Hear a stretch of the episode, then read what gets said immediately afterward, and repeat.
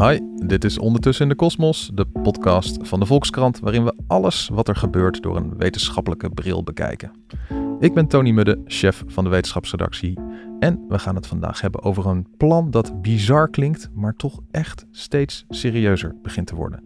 De bouw van een spiksplinternieuwe, supernauwkeurige, mega grote telescoop in Nederland. Ik ga het erover hebben met George van Hal, onze sterrenkunde-expert bij de krant, die deze week alvast een kijkje nam in Limburg, want daar moet hij komen, hoe het er daar voor staat. George, even bij het begin beginnen. Dit is een, de Einstein-telescoop, noemen ze hem, die ze daar willen gaan bouwen. Ja, klopt. En die moet gaan zoeken naar zwaartekrachtsgolven. Wat, zijn, wat zijn dat ook alweer? Dat zijn ehm, eh, golven door de ruimte en de tijd. Want uh, ruimte en tijd zijn één ding volgens Einstein, waarnaar deze telescoop vernoemd wordt. Ja. En uh, als er iets gebeurt in het heelal, zoals bijvoorbeeld twee zware voorwerpen die op elkaar botsen, uh, twee zwarte gaten uh, kun je dan bijvoorbeeld aan denken, um, dan veroorzaakt dat golven een deining door ruimte en tijd. Een beetje vergelijkbaar met wat je zou kunnen zien als je met een lepel op een drillpudding slaat. En dan die golven gaan vervolgens verplaatsen door het heelal. Die, die reizen overigens met de lichtsnelheid. Mm -hmm. dus, uh, en die gaan in alle richtingen. Net zoals wanneer je een steen in een vijver gooit. Dan ja. komen er ook van die uh, mooie cirkels vanaf. Um, dus als ze ergens in het heelal gebotst zijn, uh, dan komen ze uiteindelijk ook die golven bij de aarde terecht. En als je dan hele nauwkeurige instrumenten hebt gebouwd, uh, dan kun je het misschien meten. En heel nauwkeurig moeten ze zeker zijn, uh, want zo'n signaal, ja, je kunt het vergelijken. En dit heeft op een gegeven moment een van de wetenschappers betrokken bij dit experiment, heeft deze vergelijking verzonnen. En die vind ik altijd erg mooi. Mm -hmm. Het is ehm, ongeveer net zo moeilijk om te meten als het stijgen van het waterpeil in het IJsselmeer mm -hmm. als daarin één regendruppel valt. En, en dat, kan, dat, dat moet je kunnen detecteren. Eén regendruppel in het IJsselmeer. Hoeveel het water dan omhoog ja. kan. Oh ja, dat is ja. wel echt precisiewerk. Want ik zag zo voor me van, het is een zwaartekrachtsgolf. En heb je dus ergens ver weg gaan dan twee zwarte gaten. Oké, okay, dat kan ik me voorstellen. Dat zijn hele grote zware dingen. En die knallen dan tegen elkaar. En dan gaat dus de ruimte zelf trillen. En dan zag ik altijd een beetje ja. voor me dat je dan, als dat dan de aarde bereikt, dat je dan om je heen kijkt en dat je dan mensen zo'n beetje zo geworpt ziet worden en gebouwen geworpt ziet worden, omdat de hele ruimte trilt. En dat gebeurt ja. dus wel, maar dus echt een heel klein beetje. Ja, ja, ja. Zo'n golf kneedt wel echt de aarde een beetje. Hè, alsof je in een soort stressbal knijpt. Maar ja. uh, het is echt maar een heel klein beetje. Dus je moet echt hele gevoelige apparatuur hebben om dat te kunnen meten. En waarom vinden wetenschappers het uh, zo interessant om die zwaartekrachtsgolven te zien?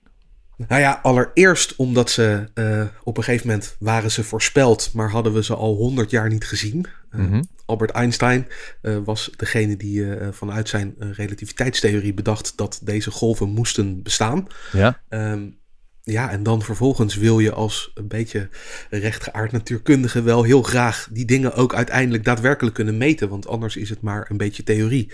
Um, dus dat was de ene kant van het verhaal. Einsteins gelijk bewijzen en het, het gelijk van die, van die theorie die zo'n belangrijke rol speelt in de natuurkunde. Mm -hmm. Dat is de reden waarom mensen er naar op jacht zijn. Uh, toen ze eenmaal vervolgens waren gevonden, uh, was er nog een andere reden waarom dat, zo, uh, waarom dat zo interessant is. Maar daar komen we vast straks nog wat uitgebreider op terug. Oké, okay, oké. Okay. Spanning stijgt. nou heb ik mijn huiswerk een beetje gedaan. En die, die zwaartekrachtsgolven, uh, die werden voor het eerst dan echt ontdekt in 2016. En uh, laten we even luisteren hoe dat toen klonk bij de persconferentie. Ladies and gentlemen, we have detected gravitational waves. We did it.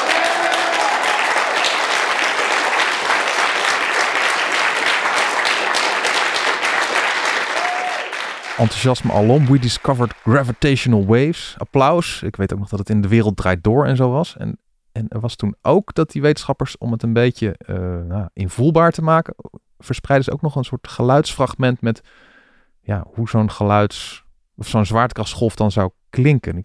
Komt die ook nog eventjes?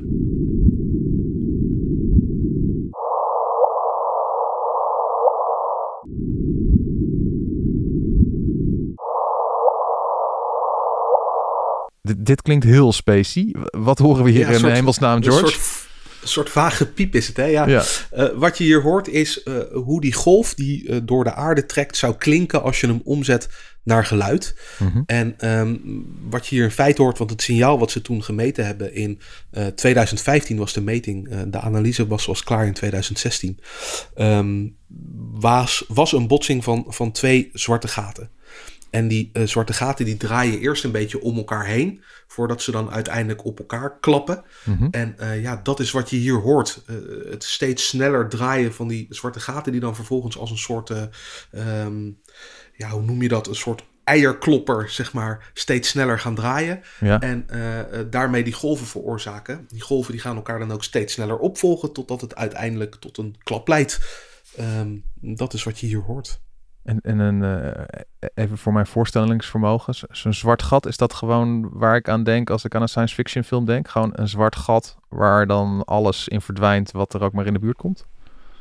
Ja, ja, eh, dat is exact eh, eh, wat er hier op elkaar gebotst is. En die, deze dingen waren dan enkele tientallen keren zo zwaar als de zon. Ja, Ehm, ja, dat zijn gewone normale zwarte gaten. Dus niet de superzware zwarte gaten die bijvoorbeeld in het centrum van de Melkweg wonen. Of waarvan we op een gegeven moment die eerste foto van een zwart gat hebben gemaakt. Mhm. Dat zijn veel grotere beesten. Deze zijn wat kleiner en zijn uit de zware sterren ontstaan. ja, dus dan heb je twee hele ja, brute dingen die sowieso al alles verslindend zijn. En die klappen dan ook nog eens op elkaar. Ja, dan kan je wel voorstellen dat inderdaad dat dat voor een soort rimpeling Ja, in de ruimte uiteindelijk verliezen ze daarbij de hoeveelheid energie gelijk aan eh, drie keer de massa van de zon. Want eh, massa en energie, dat zijn twee zijden van dezelfde medaille. Heeft wederom Einstein op een gegeven moment in een hele beroemd geworden formule opgeschreven. E is mc kwadraat, waarbij Ja. E energie is en m is massa. Ja, die Eh, ken ik dus van t-shirts. drie keer- Ja. Precies, Ja, precies. Dus drie keer de massa van de zon is omgezet in energie in die rimpeling van ruimte en tijd. En die hebben we uiteindelijk gemeten. Ja, dat is echt gigantisch. En dan herinner ik me ook nog een uitspraak van een, eh van een sterrenkunde hoogleraar Gabriela González. Amerikaanse sterrenkunde hoogleraar, hoewel, hoewel haar naam juist heel Zuid-Amerikaans en Spaans klinkt. Eh, en, en die zei dit. It's monumental. it's like Galileo using the telescope for the first time. Zij zegt hier dus eigenlijk van ja, dat moment dat er die zwaartekrachtsgolven zijn, dat, dat is echt een soort mijlpaal vergelijkbaar met ja, Galileo die voor het eerst door zijn sterrenkijker keek. Is het, is het, is het, dat, is het echt zo'n ding? Dus dat je echt met een soort totaal nieuw venster op het heelal krijgt? Eh, ja, eh, dat is het. Het is wel een beetje overdreven vergelijking natuurlijk, omdat hè, het, het kijken naar de ruimte met je eigen ogen, dat heeft echt iets magisch. Eh, denk maar aan alle foto's die we vervolgens ook via opvolgers zoals de Hubble-telescoop hebben verzameld. Ja, dat maakt het, het heelal heel erg invoelbaar. Ja, Eh, maar wetenschappelijk gezien is dit inderdaad een nieuwe manier op, om naar het heelal te kijken. Dat levert dan iets minder sexy piepjes op. ja, Eh, ja, ja. Maar eh, wetenschappelijke informatie is wel heel erg belangrijk. Omdat alles wat we tot nu toe van het heelal binnenkregen was eh, licht of varianten op licht. Want als eh, eh, jij en ik het over licht hebben, dan denken we aan zichtbaar licht wanneer je de lamp aanzet. Eh, maar wanneer natuurkundigen het over licht hebben, dan denken ze aan elektromagnetische straling. En dan denken ze ook aan warmtestraling, aan microgolfstraling, aan, aan ultraviolette straling. Nou, noem maar op. Dat zijn allemaal natuurkundig gezien dezelfde dingen. Mhm. En dat was de enige informatie die we tot nu toe over het heelal konden verzamelen. Ja, totdat we dus die zwaartekrachtgolven gingen meten. Ja. En ineens heb je dan inderdaad letterlijk een tweede zintuig. Alsof je het heelal eerst alleen kon zien, maar plots ook kunt horen. ja, precies. Ja, ja. Dus, dus dat is wel echt spectaculair. En Ja, En ja, bij, zo, ja, bij die traditionele manier van naar de sterren kijken, daar kan ik me iets bij voorstellen. Hè? Ik bedoel, eh, ik, ik- jij hebt er een in je woonkamer staan. Gewoon zo'n echt zo'n sterrenkijker, wat, nou ja, die je ook bij de bol.com kunt kopen, zeg maar. Gewoon een soort veredelde verrekijker, zal ik het maar noemen. Dat je gewoon, Ja, dit, is, ik- ja. dit is vast vloeken in de kerk voor sterrenkundigen, zoals ik het nu zeg. Maar gewoon, ja, met, met gewoon lenzen en dat je de, alles wat groter wordt. En dan heb, dan heb je van die schotels, waarmee je dan radiogolven en zo kan zien. Ja. Die zie ik ook voor me. En dan zo'n zwaartekrachtsdetector, telescoop. Hoe moet ik dat voor me zien? Ja. Nou, het, is, het, het heeft weinig meer te maken met de telescopen hè, die we eh, inderdaad, die ik hier in mijn werkkamer heb staan. Ehm, gewoon omdat het niet zo'n ding is waar je door kijkt en dan iets ziet. Mhm. Ehm, wat het letterlijk is, zo'n zwaartekrachtgolfdetector, zijn hele lange armen waarin spiegels hangen en daarin kaatsen uh, laserstralen heen en weer tussen die spiegels. Mhm. En als dan nou ja, dat kneden van de aarde voorbij trekt, van die zwaartekrachtgolf, dan gaan die laserstralen een heel klein beetje verschuiven. En nou ja, die doven elkaar dan net wel of net niet uit. Eh, dat proces, die, die dingen zijn zo gebouwd dat je dat, dat, dat je dat dus kunt meten. Dat hele minieme verschuiven van die armen die dan net iets langer of net iets korter worden. En daardoor het, uh, het signaal net iets anders loopt. En hoe groot zijn die armen? We hebben het dan over 10 meter, 100 meter? Enkele kilometers. Kilometers? Uh, ja, daar heb je best wel lange, lange armen voor nodig.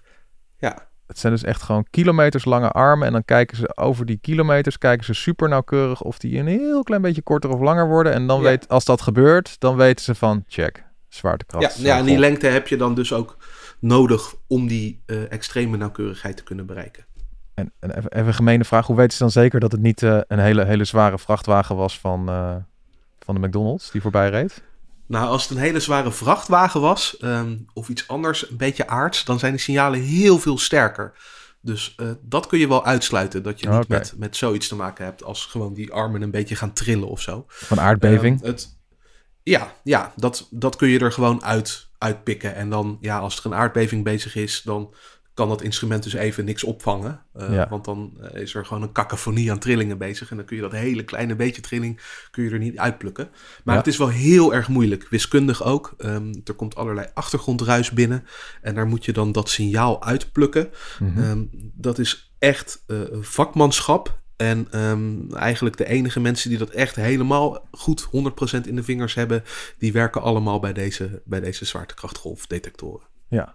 En eh, nou ja, ze konden dus in 2016 al zo'n zwaartekrachtsgolf eh, ontdekken. Ze ze zijn er dan al, dus er zijn blijkbaar al van die detectoren. Ja, ja, we hebben er drie. Ja. Ehm, twee in de Verenigde Staten, de, de, de LIGO-detectoren, LIGO in het Engels. En eh, eentje in Italië, eh, de Virgo-detector. Mhm. Ehm, die kunnen alle drie dit soort eh, signalen meten. En we hebben er nu enkele tientallen bevestigd betrapt de afgelopen jaren. En er zaten hele verrassende ontdekkingen tussen. zwarte gaten die zwaarder waren dan, dan gedacht. Neutronensterren, dat zijn een soort hele zware samengepakte sterren die op elkaar klappen. Nou ja, wetenschappelijk echt wel hele interessante dingen. Ehm, maar waar mensen nu over dromen, hè, die vervolgdetector, die Einstein-telescoop, ja, die moet dan nog 10.000 tot een miljoen keer eh, nauwkeuriger worden. En dan kun je duizenden eh, malen meer signalen opvangen dan eh, wat je nu opvangt. Ook van voorwerpen die veel verder in het heelal op elkaar gebotst zijn, bijvoorbeeld. Mhm. En ehm, wat daar dan een van de spannendste dingen mee is, eh, die je met zo'n detector zou kunnen doen, is dat je zelfs eh, dit soort signalen kunt opvangen van het moment dat het heelal maar een fractie van een seconde oud was. Dus heel kort na de oerknal. En dat is bijzonder omdat traditionele telescopen eh, daar helemaal nooit, per definitie, nooit bij kunnen komen. Omdat het heelal toen zo dicht op elkaar gepakt zat en zo heet was, dat licht, elektromagnetische straling, er niet doorheen kon. Het heelal was toen dus ondoorzichtig. Mhm. En als je toch iets over die periode wilt weten, ja, dan moet je ander type informatie verzamelen. En dat zouden dus die zwaartekrachtgolven kunnen zijn. En daarom willen ze dus ook een, een, een, een nieuwere en betere weer. Ja, ja, dat klopt. Ja. En nieuw- nieuwer en beter betekent dat ook dat die armen weer veel langer en groter moeten worden? Eh, ja, ehm, dus die Einstein-detector die wordt, eh, eh, nou ja, 10 kilometer, is drie keer langer, eh, drie keer langere armen dan eh, de huidige generatie detectoren. Maar daar win je dus maar een factor 3 mee. En je moet een factor 10.000 tot een miljoen. Eh, dus je kunt je wel voorstellen dat je ook nog iets anders nodig hebt dan alleen hem gewoon een, een tikkie groter maken. Ja. En daarom zijn ze aan het kijken naar een nieuw type spiegels, ehm, eh, lasers op andere frequenties. Nou ja, ze zijn van alles en nog wat aan het testen en aan het bedenken. Dat is wel moeilijk. En ehm, er bestond tot nog toe nog geen plek op deze planeet waar je dat dan fatsoenlijk allemaal bij elkaar zou kunnen testen. Er waren wel labs waar je bijvoorbeeld eh, eh, een spiegel eh, beter kon slijpen en kijken of die het goed deed. en ergens anders waar je dan weer die laser kon testen of de draadjes waar je zo'n spiegel aan op kon hangen. Ja. Maar ze zijn nu in Limburg en daar ben ik deze week naartoe geweest. Zijn ze ehm, aan het bouwen aan een testopstelling, de zogeheten Einstein Telescope Pathfinder of ET Pathfinder, omdat je anders de hele tijd een hele mond vol hebt als je dat wil vertellen. Ja. Ehm, eh, die ET Pathfinder die wordt daar dus gebouwd. En dat wordt het eerste lab ter wereld waar je al dit soort technologie in een soort mini-versie van die toekomstige Einstein-telescoop met armen van enkele meters in plaats van uh, 10 kilometers kunt testen. Dat apparaat kan geen zwaartekrachtgolven meten, maar wel de betrokken technologie. Ja, dus het zijn als een soort, soort, uh, ja, soort maquette dus eigenlijk aan het maken. Maar dan, Ja, nou ja, wel ja. verder dan een maquette. Want het is echt gewoon zou- test, ja. testen van de apparatuur. Ja, Ja, alles wat in die Einstein-telescoop zit straks zit ook daarin. Ehm, maar dan dus niet bedoeld om zwaartekrachtgolven te betrappen, maar om te kijken of alle apparatuur fatsoenlijk werkt. en eh, ik, ik- die 10 kilometer van jou, die bleef ook nog even bij me hangen. Ik ga, ik ga gewoon nu even live kijken. Bijvoorbeeld, het moet in Limburg komen. Hoe, hoe groot is Maastricht? Eh, Google Maps. Ik zit in Maastricht. Heeft dus gewoon, als je van de ene kant van Maastricht gewoon in één streep naar de andere kant van Maastricht loopt, dan heb je het over, even schatten, ja, 6, 6 7 kilometer. Dus, dus dit ding is gewoon, die arm is gewoon groter dan Maastricht. Dat is echt gigantisch. Ja, dat is best gigantisch. Maar dat is Maastricht zonder buitenwijken en zo, neem ik aan, toch? Ja, ja, ja, ja. ja. ik heb gewoon het kringeltje dat eh, Google Maps voor mij om Maastricht heen trok, zeg maar. Ja, ja, Ja, ja, ja. ja, precies. Ja. Dan denken mensen van ja, dat, dat, dat, dat komt helemaal eh, bovenop het landschap. Maar hij komt onder de grond, toch? Ja, klopt. Ja, dat is ook weer om ervoor te zorgen dat je die telescoop beschermt voor allerlei andere signalen, zoals die langs denderende vrachtwagen. Mhm. Ehm, dieper onder de grond ja, zit je ingebed in, eh, in, in stille ondergrond en dan tril je dus minder van nature. Ja. Alleen moet je dan wel zeker weten dat je in zo'n stil gebied zit waarin weinig gebeurt. En ehm, daar is die regio in Limburg dus bij uitstek gestikt, geschikt voor. En dat hebben ze ook getest. Ze hebben daar grondboringen gedaan en seismologische tests gedaan. En ze weten nu dat die grond geschikt is om zo'n zo'n grote telescoop, zo'n grote ondergrondse telescoop te bouwen. Ja, precies. En nog eerst even naar die, ja, laten we maar even zeggen, die miniatuurversie waar jij bent eh, wezen kijken. Eh, je, hebt, je hebt ook wat, wat geluidjes meegenomen van toen, toen Ja. jij daar binnen stapte in dat lab. Laten we er even een hoorspel van maken. Eh, toen jij daar binnen stapte, was, was dit het eerste geluid wat je hoorde.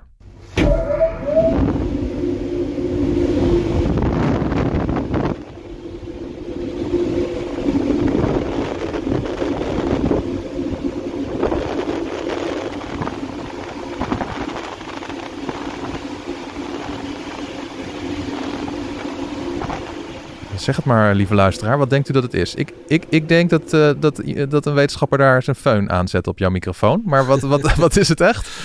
Ja, nou, dat is wel bijna wat er hier gebeurt. Oh, oké, ja. Ehm, eh, voordat je, nog voordat dit gebeurde, moest ik mezelf in een heel uitgebreid pak hijsen. Een eh, blauw pak met een eh, mondkapje voor. Eh, niet voor corona, maar zodat ik zo weinig mogelijk ging uitademen. Haarnetje, schoenen. Nou ja, zo'n beetje je hele lijf werd bedekt. Ik Ja. mocht mijn telefoon meenemen, maar alleen hè, om dit geluid op te nemen. Maar alleen als die eerst uitvoerig werd schoongemaakt met alcohol. En vervolgens stapte ik een soort eh, ja, douchecabine stapte ik binnen. ja. En daar begon van boven een enorme blazer. En dat is wat je hier hoort. Mhm. Die dan al het mogelijke stof dat nog op je rust van je afblaast voordat je de ruimte van het experiment betreedt. Want je moet daar, alles moet stofvrij zijn. En waarom is dat belangrijk? Ja, dat is belangrijk omdat ehm, je kunt je wel voorstellen als er bijvoorbeeld stofdeeltjes op zo'n spiegel zitten en je eh, wilt daar hele nauwkeurige bewegingen van, die, eh, eh, van dat laserlicht kunnen, kunnen meten.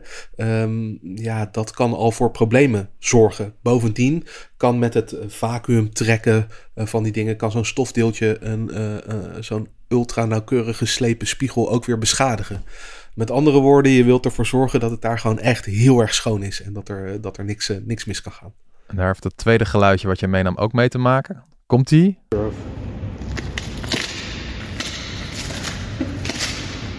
Ja, klit, klittenband iets, help. Ja, nou ja, nadat je dus die soort douchecabine uitstapt, stap je op een eh, soort blauw vloerkleed. En dat is geen eh, eh, welkomstrode loper of iets dergelijks. Maar dat is gewoon een eh, ja, hele sterk gelijmde ondergrond waar je met je schoenen overheen loopt. Zodat alle troep die nog onder je zolen zit, en daar komt die blazer natuurlijk niet zo lekker bij, Ja. ook nog eens achterblijft eh voordat je de ruimte binnenloopt. En ook handig als er een keer een muis rondloopt, want die, die blijft dan gewoon vastzitten. Ja, het kostte best wat kracht om hier weer van, uh, van los te komen. Dus een muis die heeft uh, behoorlijk pech. ja. En wat zag je daar nog meer voor interessants terwijl je daar rondliep? Ja, het grappige is, het is helemaal nog in aanbouw. Mhm. Ehm, eh, dus het is echt een, een ding. Ja, er staan twee torens waar dan uiteindelijk die spiegels in komen. Ehm, de uiteinden van de, van de armen van een paar meter. Uh, die armen zelf liggen nog verderop in plastic. Zijn nog niet aangesloten. Er worden nog gaten in de grond geboord. overigens, iets dat heel precies moet gebeuren. Daar komt een, komt een tent overheen, een soort partytent. En daar wordt voor extra afzuiging gezorgd, zodat dat niet uh, vrijkomt in de lucht. Mhm. uh, als je daar gaat staan boren in die, uh, in die clean room. Ja. Nou ja, alles, aan alles kun je zien dat het nog in aanbouw is. Het duurt nog tot het einde van dit jaar, schatten de wetenschappers die ik sprak, voordat het helemaal af is. even verderop, vlak buiten dat lab, in een gedeelte waar je geen pakje voor aan hoeft, stond nog een, een ruimte vol met dozen. En dat wordt straks de controlekamer. En Ja. Je je voorstellen, daar eh, ziet het er straks uit zoals bij de controlekamer van eh, raketlanceerbasissen. Vol beeldschermen waar mensen achter zitten om te kijken of alles nog goed gaat. Mhm. Zodat ze alles in de gaten kunnen houden. Maar dat is nu echt nog een hele witte ruimte vol met eh, verhuisdozen. Dus dat is een beetje de status van het, van het apparaat op dit moment. En, en tegelijkertijd, ik bedoel, dit, dit gaat al veel verder dan eh, dat het alleen nog maar op de tekentafel bestaat. En eh, Ja. on- onlangs maakte volgens mij ook het kabinet bekend dat ze toch hier behoorlijk wat geld voor uittrekken. Ja, klopt. Ja, 42 miljoen nu. Ehm, En dat is voor, eh, nou ja, voor de R&D. Dus eh, een gedeelte zal gaan naar dit soort projecten als de, als de Pathfinder. Om ehm, het, het onderzoek voor de technologie goed te krijgen. En een gedeelte voor het optuigen van de gigantische organisatie eh, die je nodig hebt om, om zo'n megaproject in goede banen te leiden. En dan kwam er nog eens 870 miljoen beschikbaar voor het moment dat dit ding daadwerkelijk in Nederland gebouwd gaat worden. Want dat is wel nog de vraag. Er is nog een concurrerende locatie in Italië. Aha. ehm, waar de grond ook heel erg stil is. Dat is ook geschikt. En eh, die knoop moet nog doorgehakt worden. En dat, dat gebeurt pas eh, rond 2025. Eh, dus dat geld dat, dat komt er alleen als het daadwerkelijk in Nederland verschijnt. maar er is dus één concurrent. Ja, En het, is- het is niet zo dat we, de, dat, dat we er allebei uiteindelijk eentje mogen bouwen. Het is dus gewoon eentje mag het doen. nee, en- daarvoor en zijn ze wel te duur. Ja, precies. Oké, dus Ne- eh, Nederland, Italië. Nou, Is, is dat niet van die, eh, die uitspraak van, eh, ik, van Johan Cruijff? Zo van eh, vo- voetbal is een spelletje met 11 tegen 11 waarbij uiteindelijk altijd Italië wint. Volgens mij was het Duitsland in dat geval, maar Ja, ja. Ja. ja. nou ja, het is even afwachten. Ik bedoel, Italië heeft nu ook al de Virgo-detector. ja. Ehm, en verder is het een, ja, een politiek en een financieel spel. En waar die beslissing straks exact op gebaseerd zal worden, eh, dat is gedeeltelijk op, ehm, op wetenschappelijke informatie. Ja, en verder op alle, op alle randzaken. Ja. Ehm, ja, wat dat betreft is het goed dat Nederland nu dit geld hier insteekt. En Nederland trekt ook samen op met België en Duitsland. Want het ding eh, komt in de grensregio. Dus grote kans dat een gedeelte van die tunnels ook eh, onder die landen eh, terechtkomen. Ze hebben Ja, de exacte ja, ja. locatie overigens nog niet geprikt. Mhm. Ehm, ja, wat dat betreft loopt het goed. Maar de verwachting is dat Italië straks ook met eh, een soortgelijk bedrag over tafel komt. En dan staat het weer 1-1, zeg maar. Om Ja, maar in en- voetbaltermen te blijven. En wat dan natuurlijk in, in Nederland nog spannend kan worden. Ik bedoel, je hoeft maar één, eh, één spade in de grond eh, te steken. En, eh, en je kan al milieuproblemen krijgen met stikstof en noem maar op. Dus, dus Ja, Alle stikstof- en CO2-regels moeten ze wel aan voldoen. Dat is, ja, ze, er komt geen uitzondering voor de Einstein-telescoop op onze bouwwetgeving. Nee, precies. En, en zijn er mogelijk nog andere hindernissen? Iemand die zegt, ga, weg met die telescoop hier. Ik wil, eh, ik wil gewoon vrolijk eh, door het landschap kunnen blijven lopen. Nou, zover ik weet zijn er nog geen eh, protesten geweest of iets dergelijks. Maar er zijn wel zorgen. Bijvoorbeeld het, het gebied waar dit in moet gebeuren is een stiltegebied. Ja, Dus het heeft ook grote toeristische waarde. Nou ja, als je zo'n zo'n telescoop daar gaat bouwen, moet je er dus voor zorgen dat je dat niet verpest. Nou Mhm. is er hun ook veel aangelegen om dat gebied stil te houden, omdat dat nu juist een van de eh, aantrekkingskrachten van de regio is. Ehm, maar er zou ook nog een, een uh, concurrerend iets kunnen zijn. Er was een tijdje terug sprake van een bedrijf dat daar een zinkmijn in dezelfde regio wilde bouwen.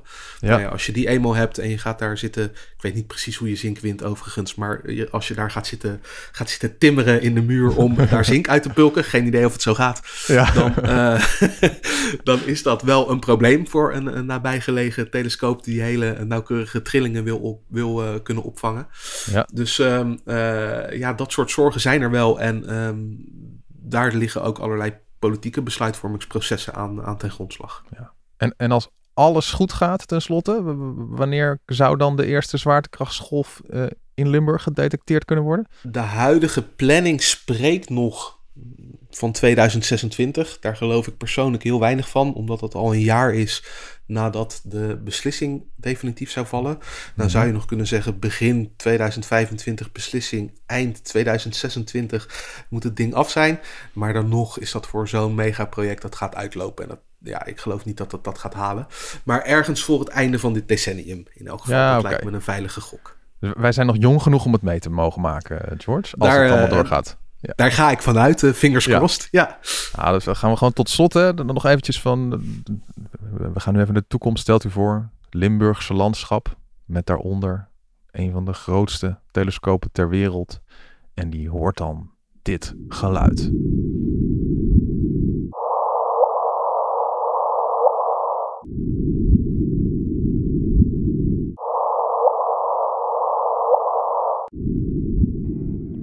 Dit was Ondertussen in de Kosmos, de podcast van de wetenschapsredactie van de Volkskrant.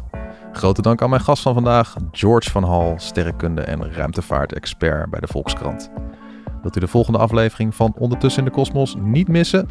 Abonneer je dan op je favoriete podcast-app op Ondertussen in de Kosmos. Volgende keer weer met een heel nieuw onderwerp. Ik ben Tony Mudde. Graag tot de volgende keer.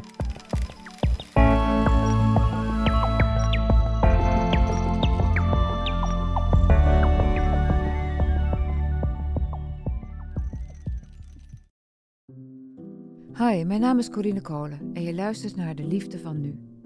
In de 18 jaar dat ik interview over de liefde heb ik die nog nooit zo zien veranderen als op dit moment. Grenzen tussen vriendschap en liefde zijn veel minder scherp. En ook de strikte verschillen wat betreft seksuele geaardheid en voorkeuren zijn aan het vervagen. In deze podcast interview ik telkens iemand die vertelt over hun zoektocht naar liefde en vriendschap. Dit is de liefde van nu.